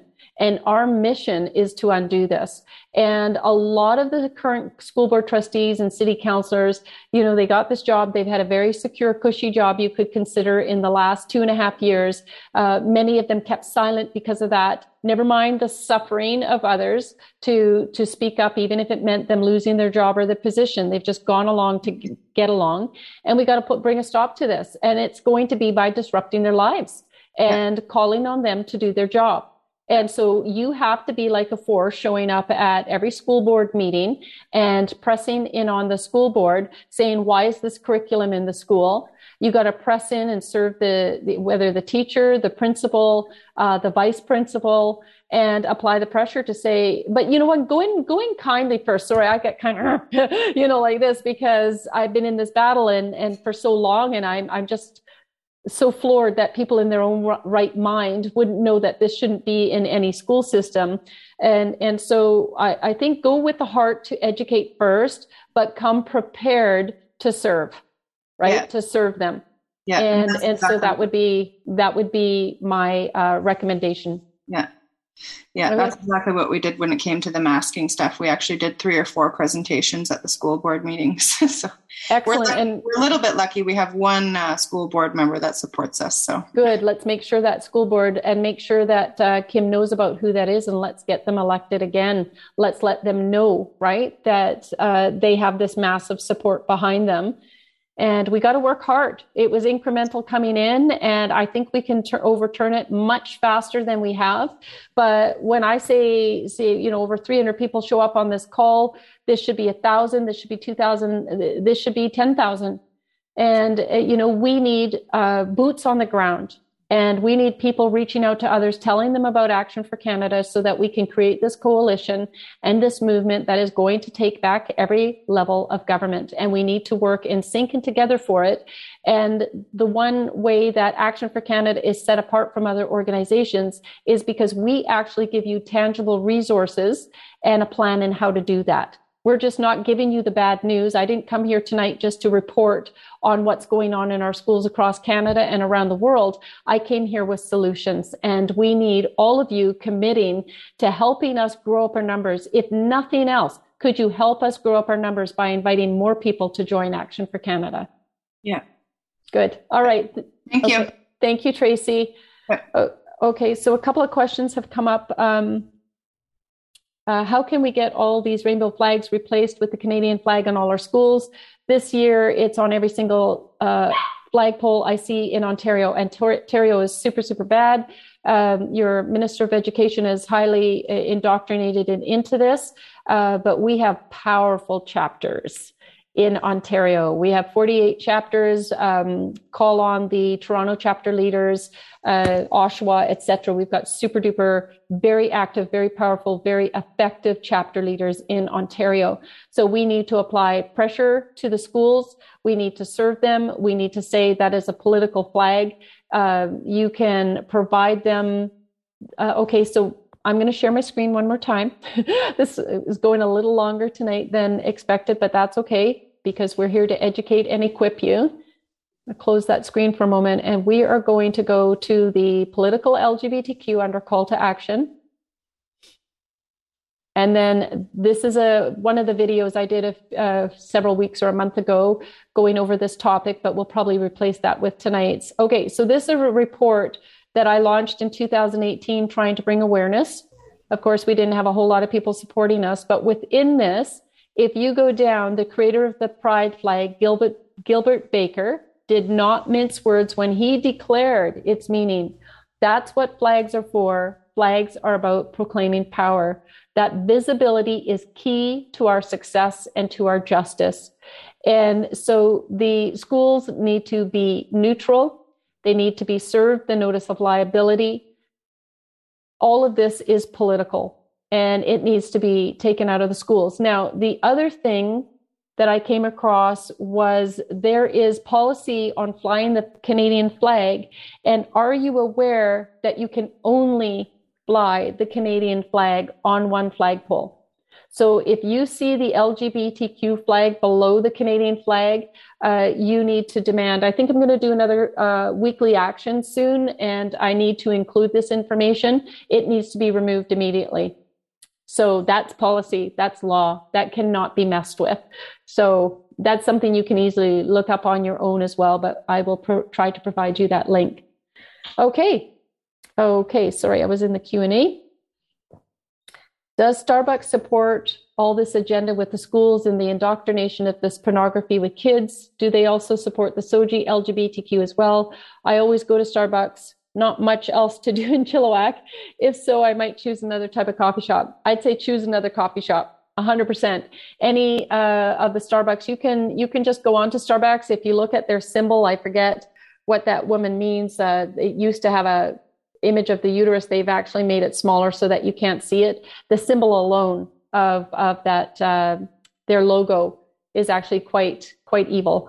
And uh, it says somebody said, Marion, you said it has a siren as a symbol. But anyways, not not not a good organization. They're very much involved in the globalist agenda.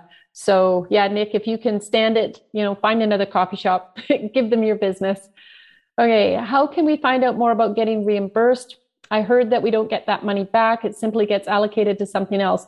Uh, nope. I've had parents tell me that I think that, say, you register your child in the public school system, I believe you have until the end of September to pull them out, and then you are supposed to get reimbursed that funding. That's what I've had several parents tell me. Okay. All right. I think we're going to say, and uh, Terenzio, will you confirm for me that's a wrap? We actually have two more hands up. Would you like to attempt them? Okay, let's do these two more, and that'll that'll be the end of the Q and A. The first one is from Fun Me. Funmi. Hi. Can you hear me? Yes, I can. What's your question? Oh, thank you for uh, giving me the opportunity to ask the question. I actually type a question and somebody did respond it. Um, I belong to an organization that uh, does school outreach um, in one African country, and they've had massive success in schools, helping children and kids that have been lost into uh, pornography, sexual abuse, and all that. And they're looking to to take these abroad. I'm like, oh, that's a different terrain.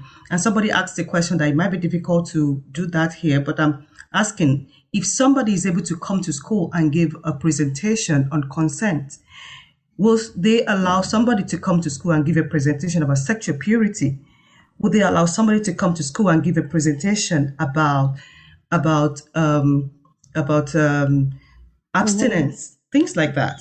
So Yeah. is there a provision for that? That's the Right. question. Yeah, and that's a very good question. That's a very good question. You could say, look, if this is what you're promoting, uh, you know, maybe as a person of, you may be a person of faith, as I am, and uh, I'd like to promote abstinence. I'd like to uh, teach, you know, youth about the option of waiting and the benefits of that, right? And and so it's a very good question. Um, I personally don't think that it would fly very well because most of the school boards are the ones where those decisions would come down or with with principals, and so it would be a matter of building relationship with the individuals in these positions and providing them your reasons why you feel uh, that uh, that children should be exposed to both options. That's what a democracy is about at that point. So, very good question, Funmi. Okay. Love it. All right. All right. So, who is the last question? Last question is from Maria. Thank you. Thank you so much for everything you're doing. Um, I do want to get more involved. Um, my question is um, like, I think about the kids and I'm wondering, how, uh, like, should we encourage the kids to speak up?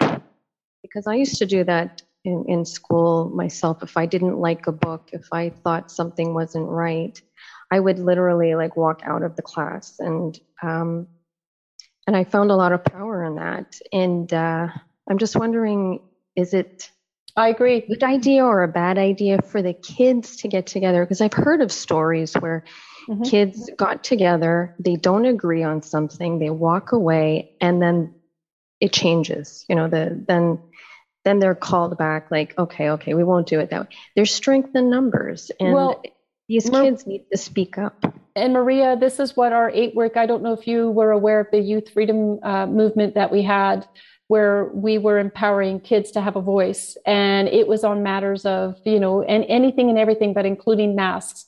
And um, I think it is highly important, and that if you think that Greta can create a voice within a youth movement for kids within the school system that uh, you know that they can skip school to go down to a rally and have a big movement. Uh, i think that it's time for a shift and i absolutely 100% agree that we need to be uh, empowering our kids to do the same. They need to stand for what is right and good and righteousness and we we are going to support them in doing that I noticed um, that um, when I used to talk to other students, that other students felt exactly the same way I did, but they just needed one voice to stand up and and unite them. And I'm just wondering what's what, what what's holding us back from that. Well, and and it's you know for kids it's peer pressure. And I watched this interesting experiment where um, it was actually Jenny had provided this video, and how much power, well, of suggestion and what one person uh, can motivate. So a person comes in. I think there was two people already seated, and the one person would stand up randomly, and it was as if they were waiting for somebody, I believe, for an interview. And so then all of a sudden, you know, the new person came in and so they were sitting, so they stood up. And it kept going. One person after another, new person would come in and they would just start standing up because somebody hmm. stood up until one person decided to sit down. And, you know, for whatever, you know, the experiment was that was coming further for the movie, it was quite interesting. Uh, they chose not to have the independent critical thinking person that decided not to go with the herd. It's a herd hmm. mentality. And so hmm. if we can raise up uh, youth who can empower others by their own actions, I think that is a tremendous goal. And it's definitely one that Action for Canada is pursuing. Good. Great. Yeah. Um, yeah, I'd like to see parents instead of complaining, say tell their kids, say something, stand up and say something. I mean, what's the worst that's going to happen? Yeah, we've I had lived one through it. yeah, we've had one young man who's part of our youth program, and he is 20 years old now, and he just came through this whole indoctrination system, and he was so uncomfortable with it. He just wished, you know, there was adults making different decisions. He he didn't want to be presented with this material, and and so that's why we got to get loud and noisy right now, and uh, we got to make some very firm demands. All right. Well, thank you, Maria, for that question. Thank you. All right. Okay. Well, we're going to say that's a wrap. Uh, we said put your seatbelts on. This was a with this was a big night. Okay. So for next week Empower Hour, I'm hoping. I don't know, but uh, Rocco, I've been working on him to uh, come out and do an Empower Hour with us. He has a project he's working on right now, but he has um, he he has said that he will show up next week um, if he can get this project done. So we're either going to be possibly talking about uh, farming and what you can do to. Um, to provide for yourself as as far as vegetables are concerned and meat and eggs and all the rest of it i love it uh, so that that's one option next week. It's it's going to be a surprise. it's gonna it's going to be a surprise to me as well. There's my friend man, is he working hard for Canadians? He's working super hard. So we appreciate him so much. And we hope that um, we're going to be able to follow through with that next week. But make sure if you're a guest tonight and somebody sent you the link that you join Action for Canada because you'll be sure to get the Empower Hour invites in the future. So as always, thank you so much. Please be sure to join a chapter. We need communities. There's a lot of hurting people around us and we want to provide support. So God bless you and God bless Canada.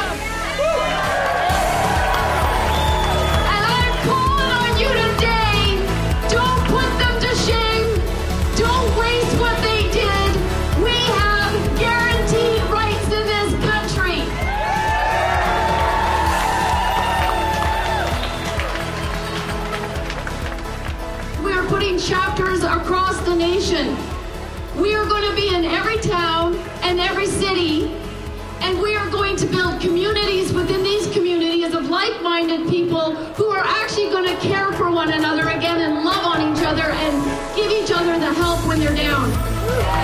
We are going